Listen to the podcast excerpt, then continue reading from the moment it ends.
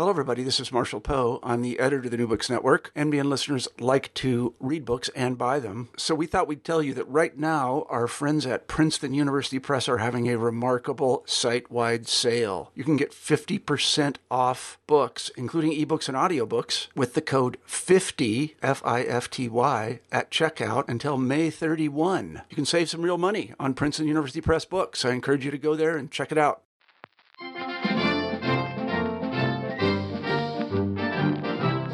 Welcome back to New Books in Global Ethics and Politics, a channel of the New Books Network. I'm your host, Emily Crandall, PhD student at the Graduate Center, City University of New York, and fellow in the Center for Global Ethics and Politics, which is part of the Ralph Bunche Institute for International Studies.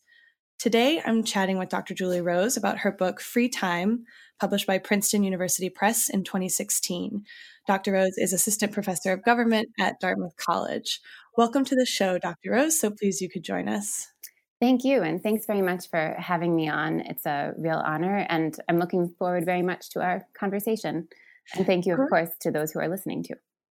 Great. So before we dive into the book, I wonder if we could begin by having you tell us a bit about yourself. Sure. So um, as you mentioned, so I'm a, a teacher at Dartmouth College, and I teach political theory.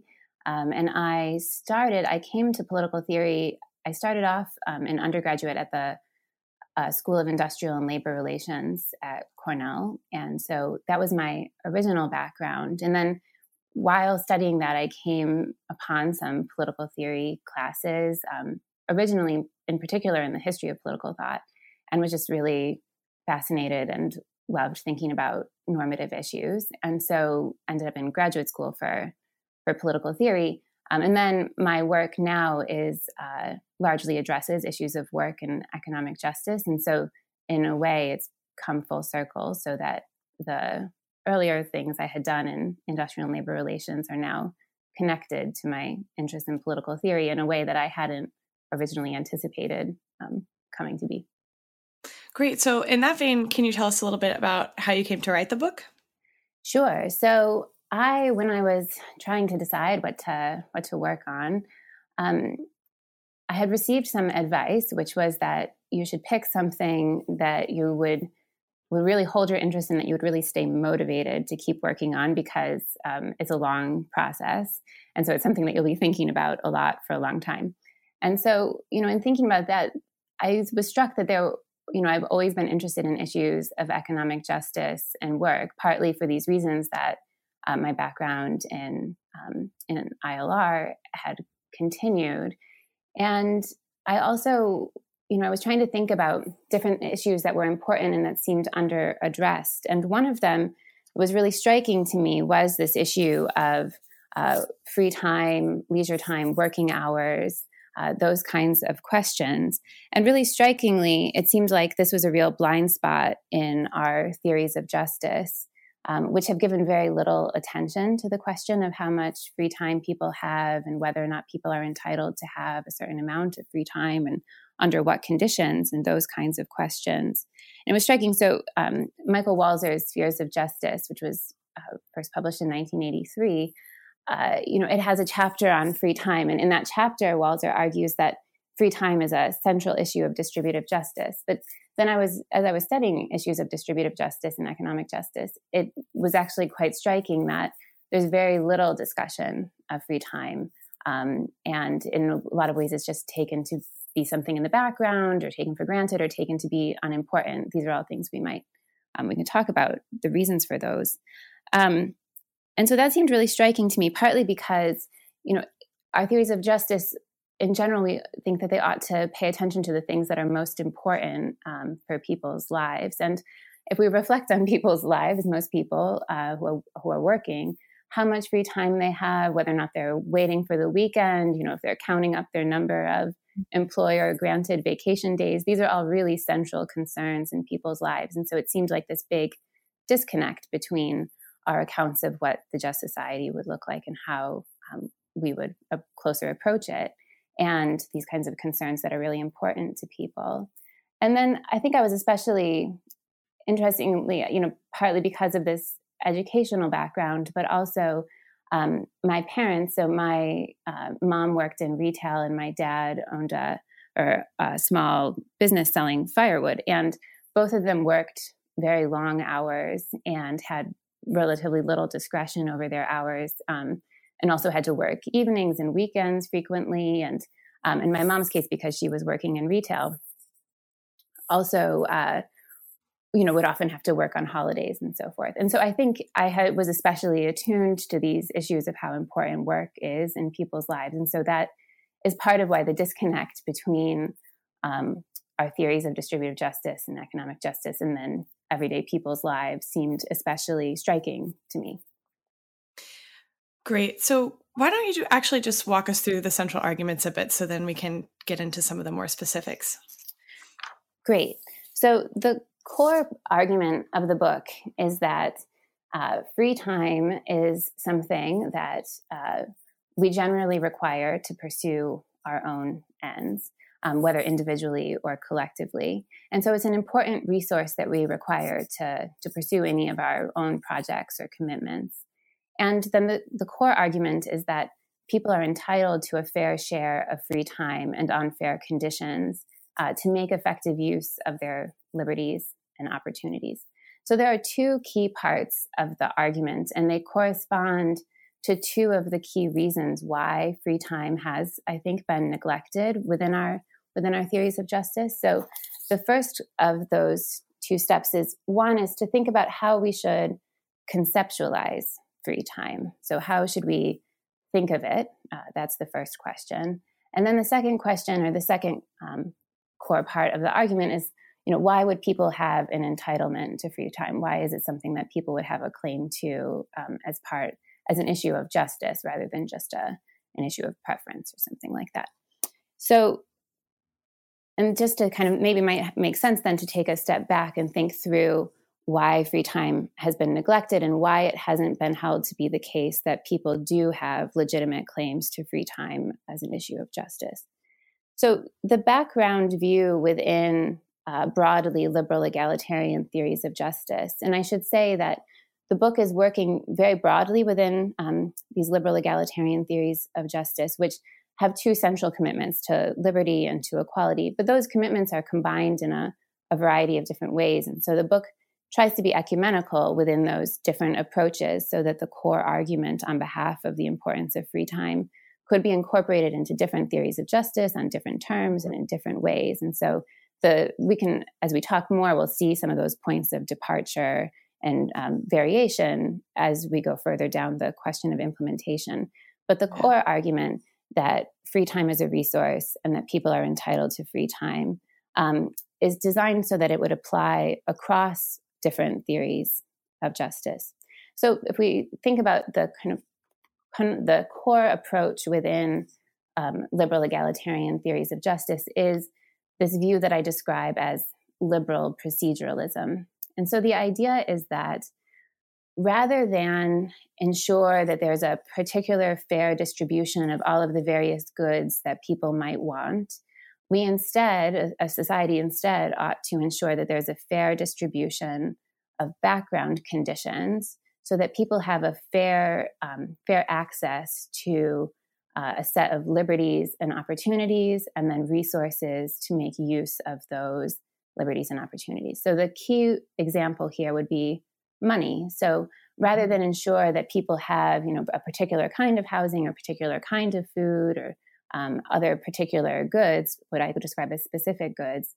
Instead, the idea is to ensure that everyone has a fair distribution of money, which is an all-purpose resource that people could then use as they see fit to pursue the various particular goods or specific goods that they would prefer. And so on this approach, there are two key ideas. So one is that Um, there are some things that are all-purpose resources, and those are things that people could use to pursue their ends, whatever they might be. And so those are the liberties and the opportunities, and also the resources, like or you know things like money. And then there are a set of specific goods, things that people could then choose in accordance with their own ideas of the good life to pursue using their fair allocation of resources. So importantly, leisure has been conceptualized as a specific good rather than as a resource. It's been taken to be the kind of thing that some people might prefer and some people might not prefer. And instead, we should ensure a fair background set of conditions, namely the liberties, the opportunities, and the resources like money. And then people can pick their own leisure pattern as they prefer. Um, so the the key um, idea here is, so one point is just to say that the book doesn't take issue with this background approach to um, distributive justice, this liberal proceduralist approach. You know, I, I take that um, on board. It's um, all well and good. But the key mistake is to think that leisure, think of leisure only as a specific good, rather than recognizing that free time is also a resource that people require to pursue their own particular ends in the same way as they require money to pursue their own particular ends. And so just a note on the terminology. So in general, when I am describing leisure as a specific good, I'll use that term leisure. And then when I'm describing it as a resource, I'll use that term free time. So to keep them distinct. So leisure has been understood as a specific good because it's either been understood as something like play, uh, so, you know, time engaged in recreation, that kind of thing. And again, you can see how, well, some people want to engage in play or recreation, and that's not an important part of other people's idea of the good life.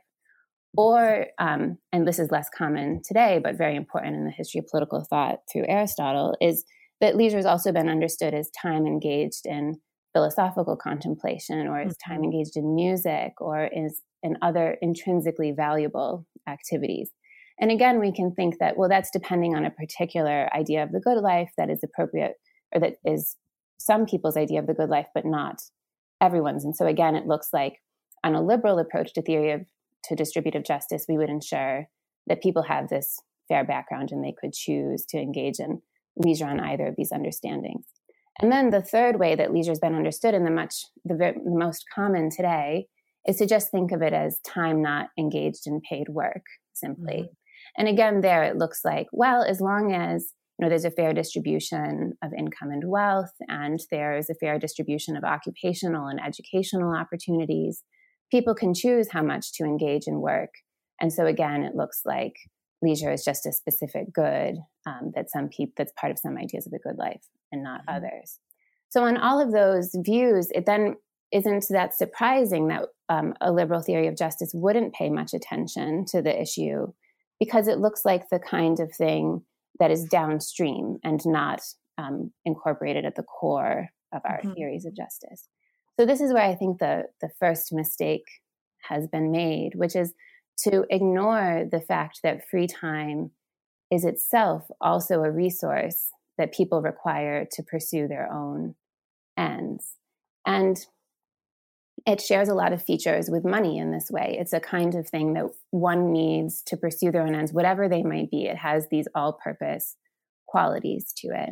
And so um, that's the first part of the argument then, is to do this work to reconceptualize and to show that free time is this resource. It's the time that we require um, to pursue our own ends. And importantly then, uh, how should we think about free time if it's not one of these three conceptions uh, of, as paid, of as paid work, or as play, or as um, intrinsically valuable activities? And I argue that we should think about this idea of free time as a resource as instead as time not engaged in meeting the necessities of life. So it's the time that's not consumed by all those necessary tasks, whether they're paid work, household labor, or personal care. And instead, it's the time that's free to devote to one own, one's own ends. It's it's time that is discretionary, um, building on some of the work that uh, Robert Gooden has done with his colleagues. So the idea is that there's this distinction between our free time, the time that's de- available to us to devote to our own ends, and our necessary time, the time that is consumed by meeting these necessary tasks of life that really isn't available at our discretion to use for our own ends. And this free time is a resource that we require um, for different purposes. Excellent. Wow, that was really impressive. Um, I was really struck in the argument uh, in the book by the emphasis on free time, not just as a requirement or a resource for the pursuit of one ends, one's ends, but also for the exercise of formal liberties and opportunities. And I was wondering if you could say a bit more about that part of the first part of the argument. Fantastic. So, so that is all on the first part of the core argument. So again, the core argument is that um, we should think about free time as a resource. We should recognize this feature of, of our time. And then the second part is to argue that once we have recognized that free time is a resource, that it is itself part of ensuring fair background conditions so that people can pursue their own ends however they see fit. Then we get to the second part of the argument, which is that people have a claim to free time. And so the argument here rests on um, a principle that I describe as the effective freedoms principle, but it's really a it's a core principle held by virtually all liberal egalitarian theories of justice. And the idea here is that it's really important that people have the means to make use of their formally guaranteed liberties and opportunities.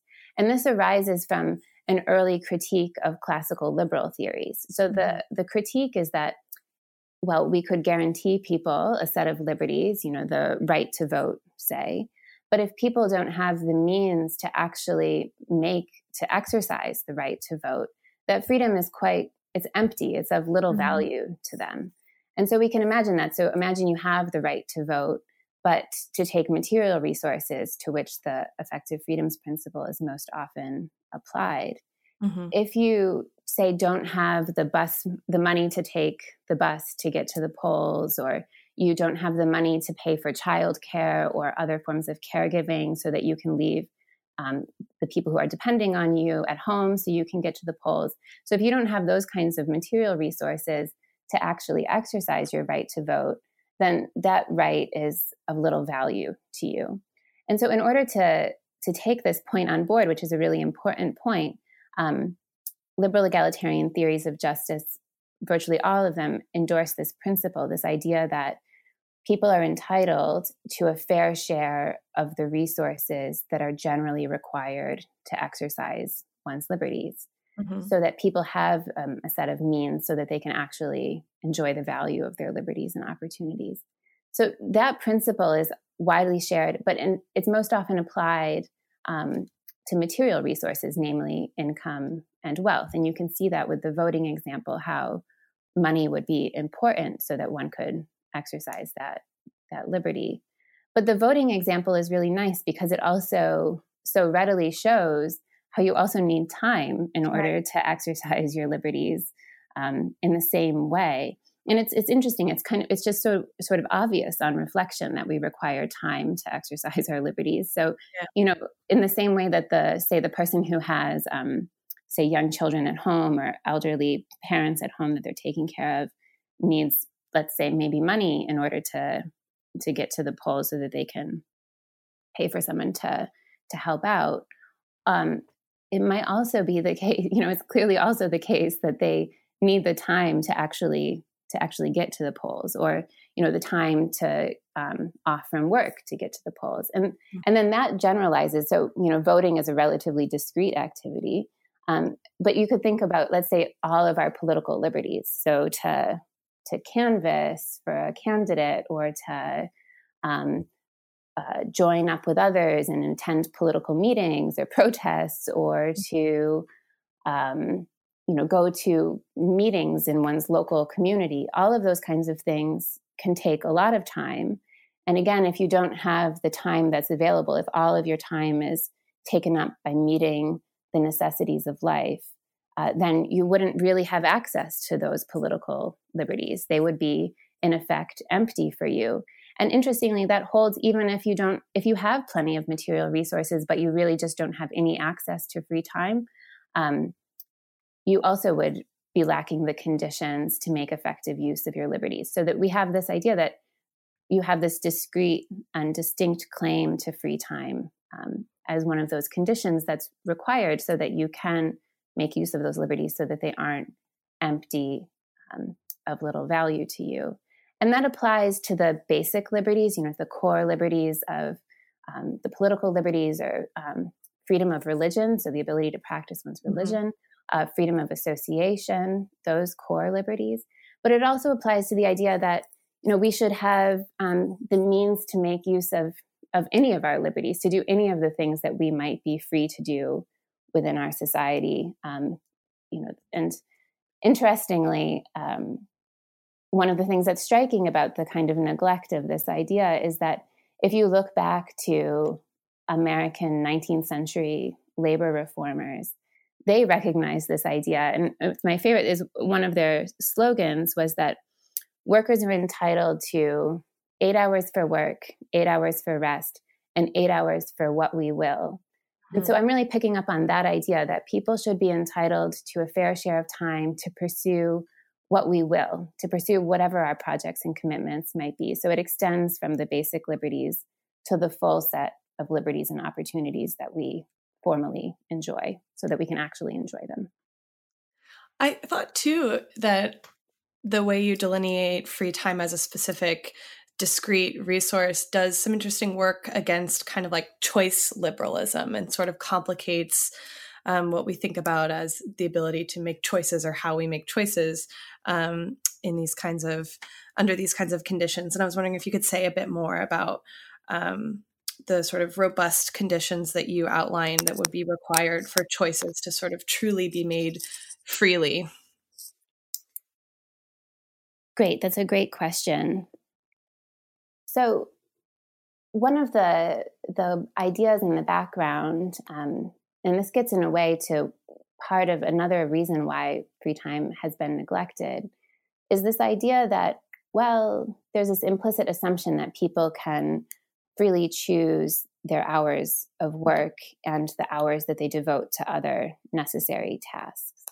And so this is part of this idea that someone might accept the core claim as I've developed it, that um, on the basis of the effective freedoms principle, people do have this claim to free time since it is this generally required resource that we require to pursue our liberties and opportunities. One might accept that, but then think, well, that's true, but uh, as long as there's a just distribution of income and wealth in the background, that'll take care of it. And then people can freely choose how to allocate their time again. And so again, we don't need to pay really distinct attention to free time. So that's another implicit idea that's in the background here for why this idea has been neglected.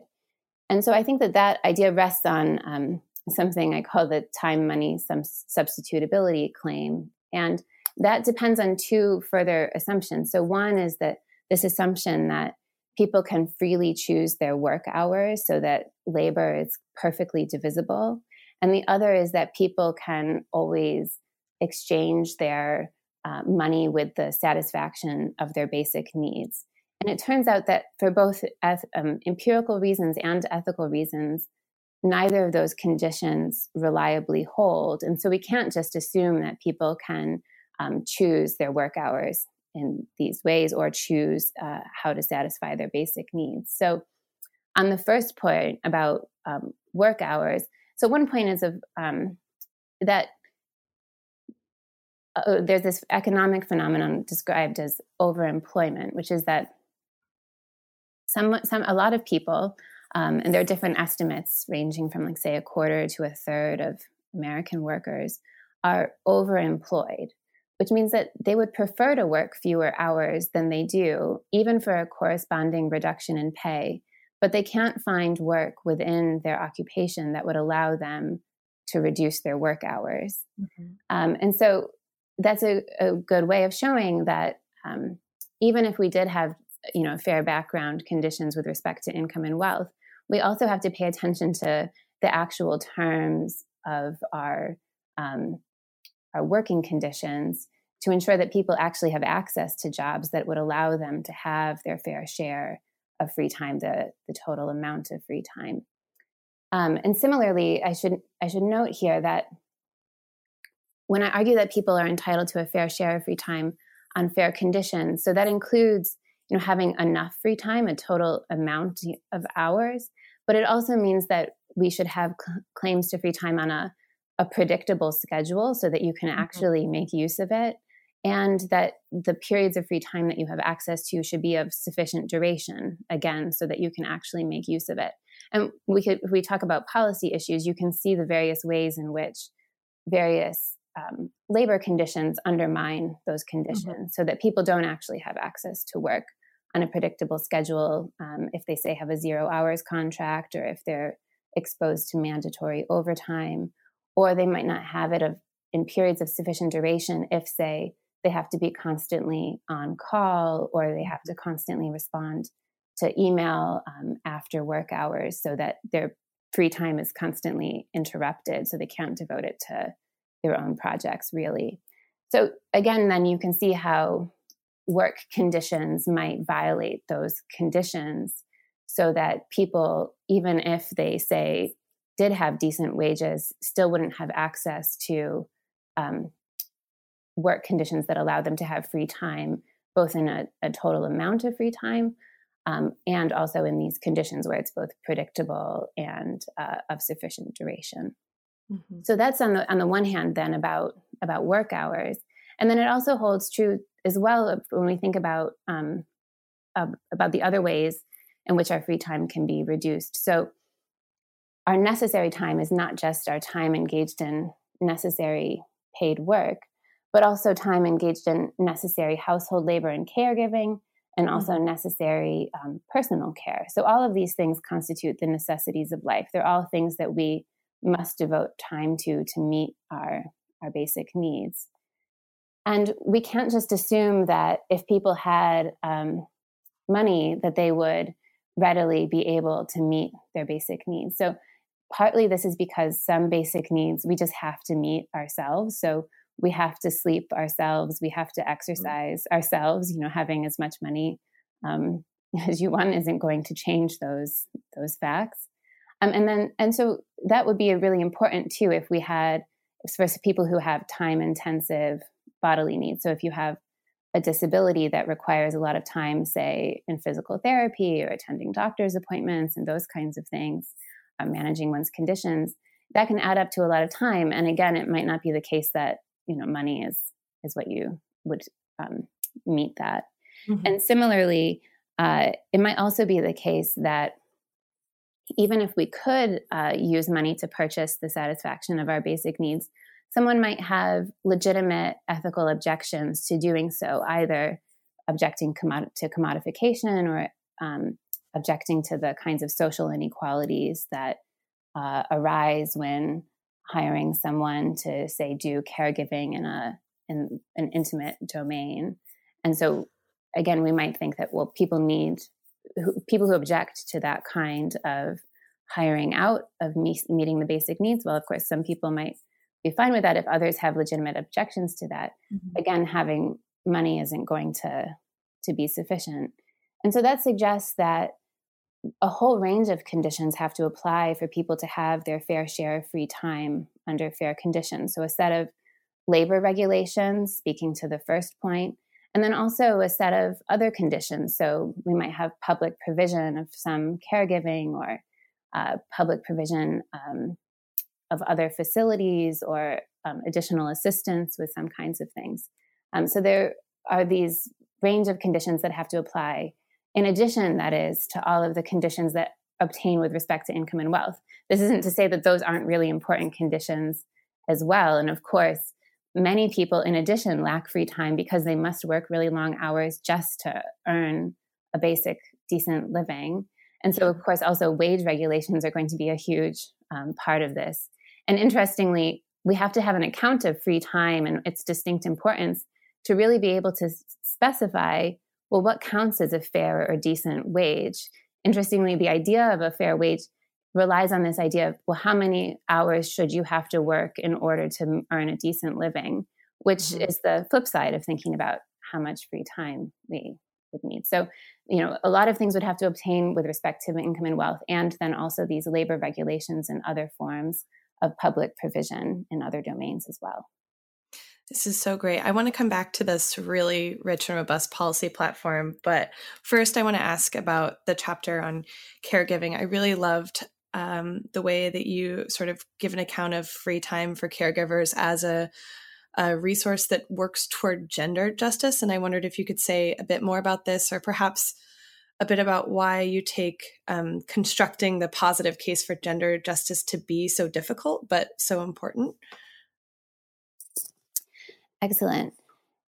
Right. So I approach the issue of gender justice thinking about how exactly does this concern with free time interact with our concerns about gender inequality and gender justice? Because they clearly have this very close relationship, especially when we think mm-hmm. about how uh, one, women do um, a greater share of caregiving in our society, an important domain of necessary work, a huge amount of necessary work that's done in society, and Um, and all of the the critiques of how that is not adequately recognized or um, remunerated. So that that big cluster of ideas is clearly intersecting with our concern with free time.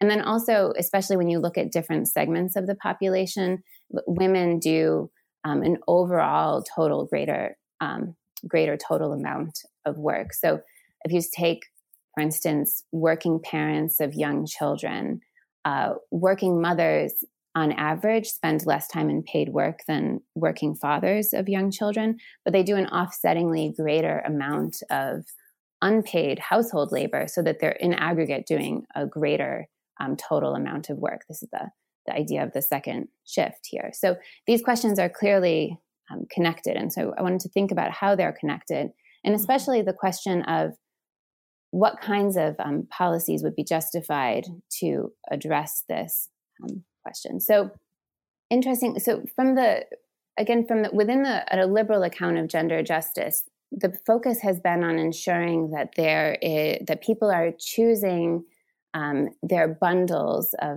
let's say, work and on and household labor and then free time. This assumption that people are, um, we want to ensure that people are choosing those uh, those bundles from within terms that are freely chosen, and that the ch- conditions of choice are equal. So the primary concern has been on paying attention to those conditions. So how to correct for gender socialization, or respond to the facts of gender mm-hmm. socialization, which is a really complex question, how to how to think about that issue. And so that's one question, is the, the facts of gender socialization that lead to these dynamics that we observe with respect to work and caregiving. And then another is to think about, well, are people's options actually equal? Are men and women's options actually equal, um, in addition to these problems of, uh, or these questions of socialization? And here then the focus is on addressing issues of discrimination in the labor market, or uh, issues of the, um, the pay gap between men and women, or issues of sexual harassment, all of which combine to make it the case that men and women don't face equal options in the workplace. And they also are part of the dynamic which can lead some families um, of heterosexual couples to decide that the, you know, it's more uh, advantageous for the, say, woman to do more of the caregiving because she's facing these unequal options in the labor market. So again, like these kinds, all of these dynamics are part of what explains the patterns of what we see um, within within the workplace. But another set of dynamics that I think we haven't paid enough attention to is that even if counterfactually, very much not like how it is in the present, even if men and women did have um, free choice among equal options, so if they weren't subjected to different degrees of socialization with respect to work and caregiving, and they did have equal options with respect uh, to the conditions of work, if they were choosing from conditions that are themselves unfair, I think that that's another important domain of injustice, and it's something that we haven't paid enough attention to. So the, the idea is that if we recognize that free time is itself an appropriate concern of our theories of justice to which people are entitled, then even if, say, men and women were freely choosing and equally choosing, but the options that they faced were unjust. Let's say that the only option was that working parents must spend, say, eighty hours engaged in work, you know, working full time and then doing full time work to care for young children. Mm-hmm. Uh, that in itself, if we develop the argument about free time and some of its implications and some of these uh, particular details, we could see that that is in itself unjust. And so that's an important domain of gender injustice, is that we have to think about, are men and women not just having free choice among equal options, but are they also choosing from among a set of fair options that are set by our broader theory of gender justice, or broader theory of justice, excuse me. Mm-hmm. Um, and so the idea here is that, of course, the, the problems of free choice and equal options don't obtain in our existing world, but the, the conditions of fair options also don't obtain. And so this is both an injustice with respect to time and also um, an injustice with respect to uh, with respect to gender. Mm-hmm. So you mentioned a couple things in passing already about this, the different policy implications, but I was wondering if you could say a bit more about that. This is such a, I thought, such a clever way to um, defend a really robust and redistributed public approach to public policy on this one principle of, of free time. And I think it's really compelling and convincing. So maybe if you could just walk the listeners through that, that what that platform looks like. So there are, we could divide them into, um, let's say, four different uh, domains. We could divide it up in a few different ways and work through it. So the first is going to be that we'd have to ensure that people uh, in the labor market have access to work on conditions that allow them uh, to have their fair share of free time and on fair conditions. So the central idea here would be that there we'd have to have some kind of maximum hours law. So that's one idea. And then I love that idea, by the way. Yeah. and, and and it's worth pausing for a moment on this idea of a maximum hours law, because it shows some of the distinctive features of the argument. So if we go back to the core idea of why um, people are entitled to free time, it's because people need this time, time not devoted to the necessities of life, so that they can pursue their own ends, whatever they are.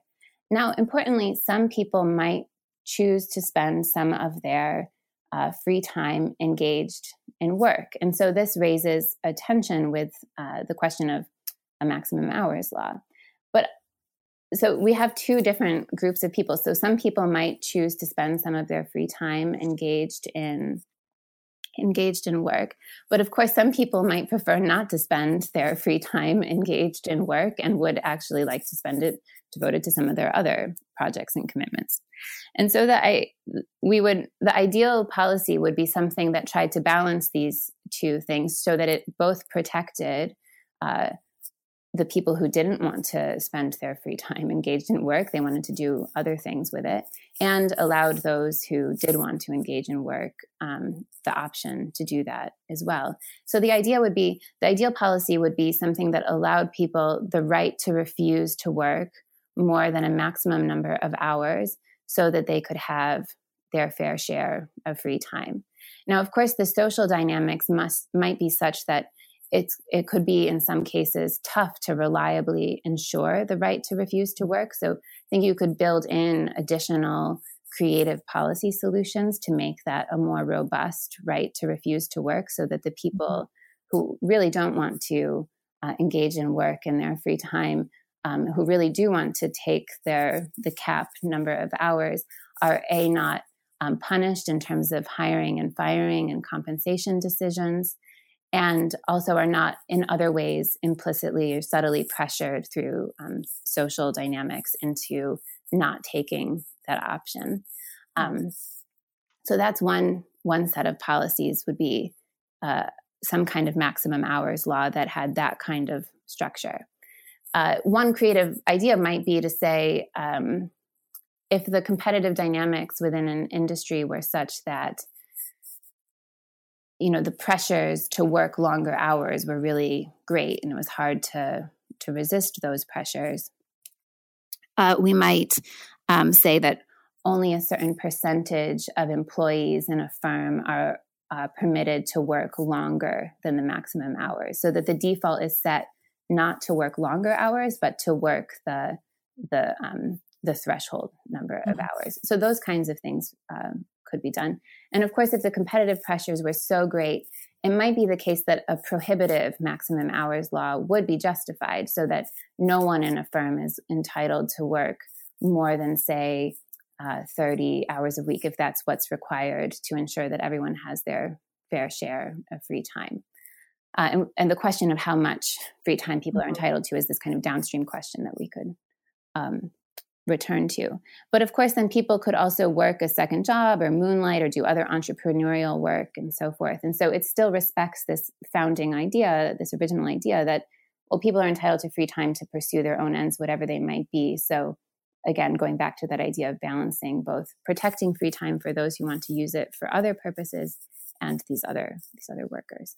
So then in the labor market, another set of concerns are, of course, also going to ha- have to do with um, wages and salaries so that people can actually choose to work uh, a certain number of hours and earn a, a fair income as well. And so we can, again, uh, our broader theory of justice will set the terms of what a a fair or decent income is. You know, of course, the idea of a decent wage would be the kind of bare minimum, but our, it might be much more demanding than that. And mm-hmm. so, again, we'd want to ensure that someone could earn a fair income while only working a certain number of hours so that they did have access to um, a fair amount of free time, so that they did have access to those hours for what we will, going back to the, the labor slogan. And then there would also be a set of regulations having to do with the predictable schedule, um, with discretion over one's work hours, uh, at the employer at employee's discretion, that is, um, the uh, protection against working um, mandatory overtime on short notice, or having this these zero hours contracts, which are this arrangement where you don't have any specified hours as an employee, but you're basically constantly on call. And this is especially pop, um, prevalent within certain service industries, so uh, servers and, and restaurants and so forth. So they're just basically on call for whenever their employer uh, requests that they're available to work. And so, of course, you can see how that, that would interfere with the ability to make effective use of your free time to pursue your own projects if you're basically always um, having... having to be available uh, to work. And again, the kind of email policies, we could think about some of these other policy implications connected to this idea of ensuring that people have free time on, on fair conditions. Um, I'm going to jump then to a, another set of uh, conditions within the, the workplace, which connect to these ideas about gender justice that we were just speaking yeah. about. So those are ideas that, you know, our our work conditions were developed on this model that there was an ideal worker who was um, generally he was working a full-time shift, and then someone else at home, the woman, was taking care of everything at home. And so that has been built into our understanding of what would be a, a standard um, work uh schedule. And so the idea is that, well, we should reform our institutions of work so that people could could do, um, say, full-time work, or could do full-time caregiving, or importantly, could combine work and caregiving. So if we think about how people are entitled to free time, and free time is the time that's devoted to necessary paid work or household labor or personal care, um, people should have this ability to have free time that is apart from the combination of their paid work and mm-hmm. their household care um, and caregiving, other forms of caregiving. So we can imagine other types of regulations that would give people entitlements to work shorter hours um, or to have extended periods of leave for different forms of caregiving. Um, And similarly, also for people who have time-intensive bodily needs, again, there would be a set of accommodations that uh, one would be entitled to a different work schedule or shorter work schedule or periods of leave, so that, again, if you look at the full bundle of necessary time, people still have their claim to a fair share of free time, and that in order to have that free time, they have to have access to shorter work hours, given this greater work they're doing in other domains. And it might be just worth interjecting here when we're talking about the labor market, before I want to turn to another set of labor market concerns is that, as I, I noted at the very beginning, that the the approach is within this is an ecumenical one within liberal egalitarian theories of justice very broadly, so that the core argument on behalf of free time applies to different theories of justice. And then that when we get into some of the details of those different views, there will be um, points of divergence.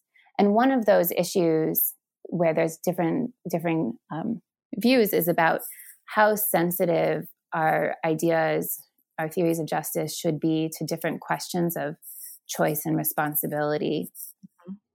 And so one set of those has to do with occupational choice. Another set of those questions has to do with caregiving.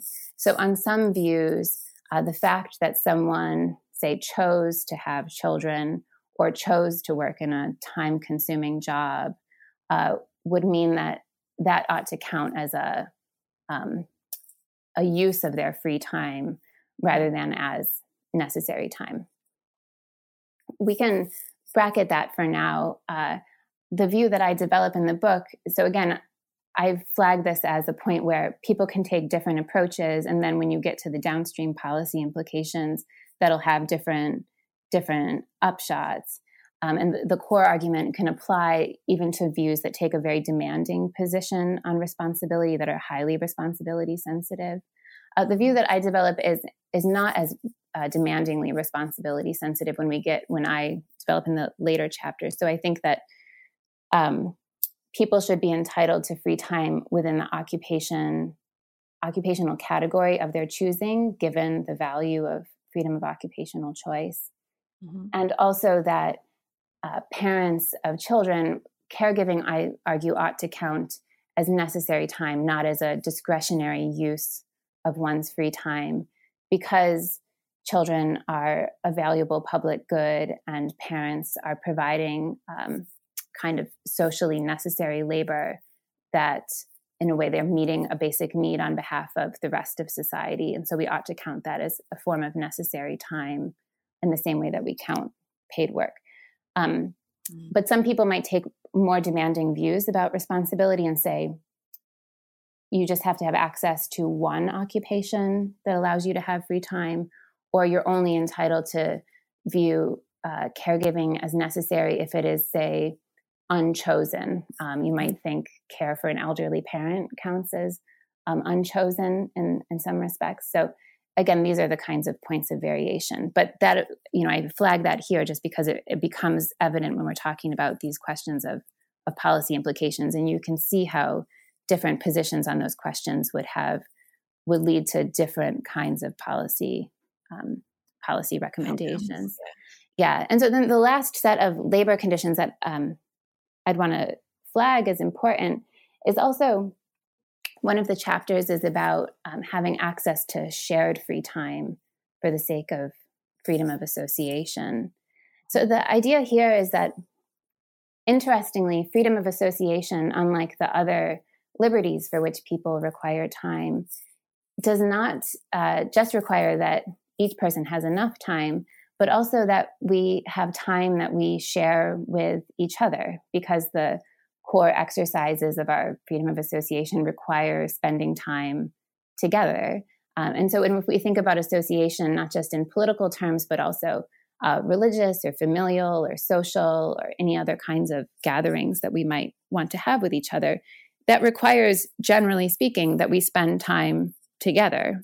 And so it's important then that people have access not just to a certain amount of free time, but they also have access to these periods of shared free time of a sufficient duration so that they can really exercise their freedom of association. And this is really vivid in an example from the, the Soviet Union and the um, from this brief window um, about nineteen twenty-nine to nineteen thirty-one. They experimented with a different work schedule so that they could have a constant production schedule. Mm-hmm. And so what they did was divided the the whole society into five different cohorts. So each one, each cohort had a different work day, and the cohorts weren't, um, uh, they didn't really pay close attention to the divisions of whether or not families or friend groups stayed together. Mm-hmm. And so if, you know, my work day was uh, or my rest day. In each group, each cohort uh, worked four days and had one rest day. So if my rest day was day one and yours was day two, we would never have the opportunity to associate together. And that's a problem, one, if we already have close associations, say between family or friends or co-religionists. Um, but it also is a problem for creating new associations across different groups. And so if we are all separated into these different rest days and never have any overlapping period of free time, that really undermines our freedom of association.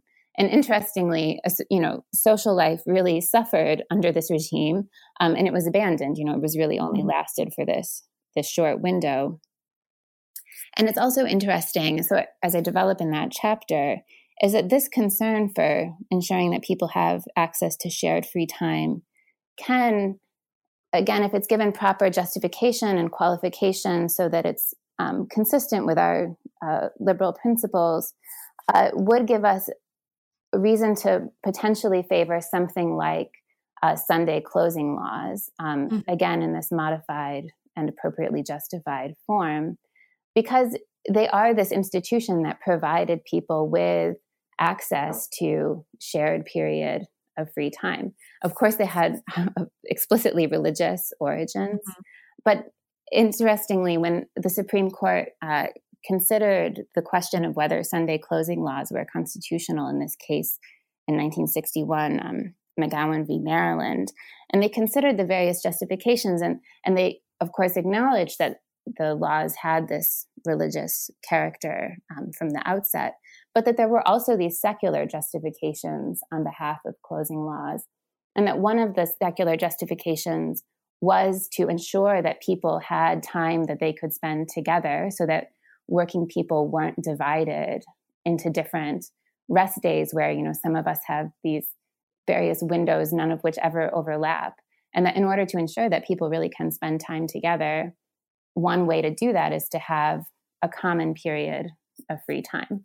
Now, of course, it doesn't have to be Sunday. We could say, make it Wednesday or Tuesday and Thursday evenings or something like that. But the idea would be that people would have a right to refuse to work, again, going back to the ideas from the maximum hours law, uh, within this common period of free time so that we do have access to this period of shared free time. And there are various ways we could ensure that. You could instead do it by providing lots of free time or discretion over work schedules. But one way that we might consider doing this is by having access to this common period of free time. So that's, again, going back to the idea that people are entitled not just to a fair share of free time, but also on fair conditions. And one of those fair conditions is that the free time is shared with other people um, in one's society. I'm glad you brought up the section on the Sunday closing laws. I thought it was really rich and compelling, and I urge listeners, if they're interested, to take a look at the book as a whole. Um, but Julie, we've taken up a lot of your time. Before we conclude, can you perhaps tell us what you're working on now? Yes, we'd be happy to. Um, and it, it comes out of the this book on, on free time. So I'm now interested in questions of economic growth and how we should think about the value of economic growth. And so it arises out of this project in that one of the objections that might be raised is that, you know, if we did all of these things to ensure that people had greater access to free time, Uh, in the ways that I was just describing, well, wouldn't that slow our rate of economic growth? And I think that one of the interesting upshots of recognizing that free time is a resource that people require, that's valuable to them in the same way as money or income and wealth are, is that it, it reframes that, that question. So we might instead think, well, if there are these different kinds of valuable resources that people need, and some of them are material, but some of them are temporal resources, this resource of time, does that change how we think about the value of economic growth? So the idea is that beyond some level of wealth, say once a society is wealthy enough that if all of its uh, income and wealth were fairly distributed, uh, everyone would have enough money to meet their basic needs or generously above that. At that point, uh, does that change um, the impetus to continue pursuing economic growth? And even at different stages of um, of economic conditions, might we instead think about taking the gains from further productivity growth in the form of more free time rather than uh, ever greater production and consumption and income? And so those are the kinds of questions that come out of thinking about free time as something that is itself important in a in the kind in the same kind of way, but distinctly from income and wealth, and leads to these broader questions about what kind of economic development should we pursue and on what terms, and why might we have reason to prefer gains on other dimensions rather than ever greater levels of income and wealth. Very exciting. That sounds like a fantastic project. I'll look forward to watching out for it as it comes out. Um, thank you so much for joining me, Julie, for this discussion today. It's been so great. Thanks very much. I really enjoyed the conversation and your questions, and uh, thanks to all of those of you who are who are listening. Thank you. Great. Take care.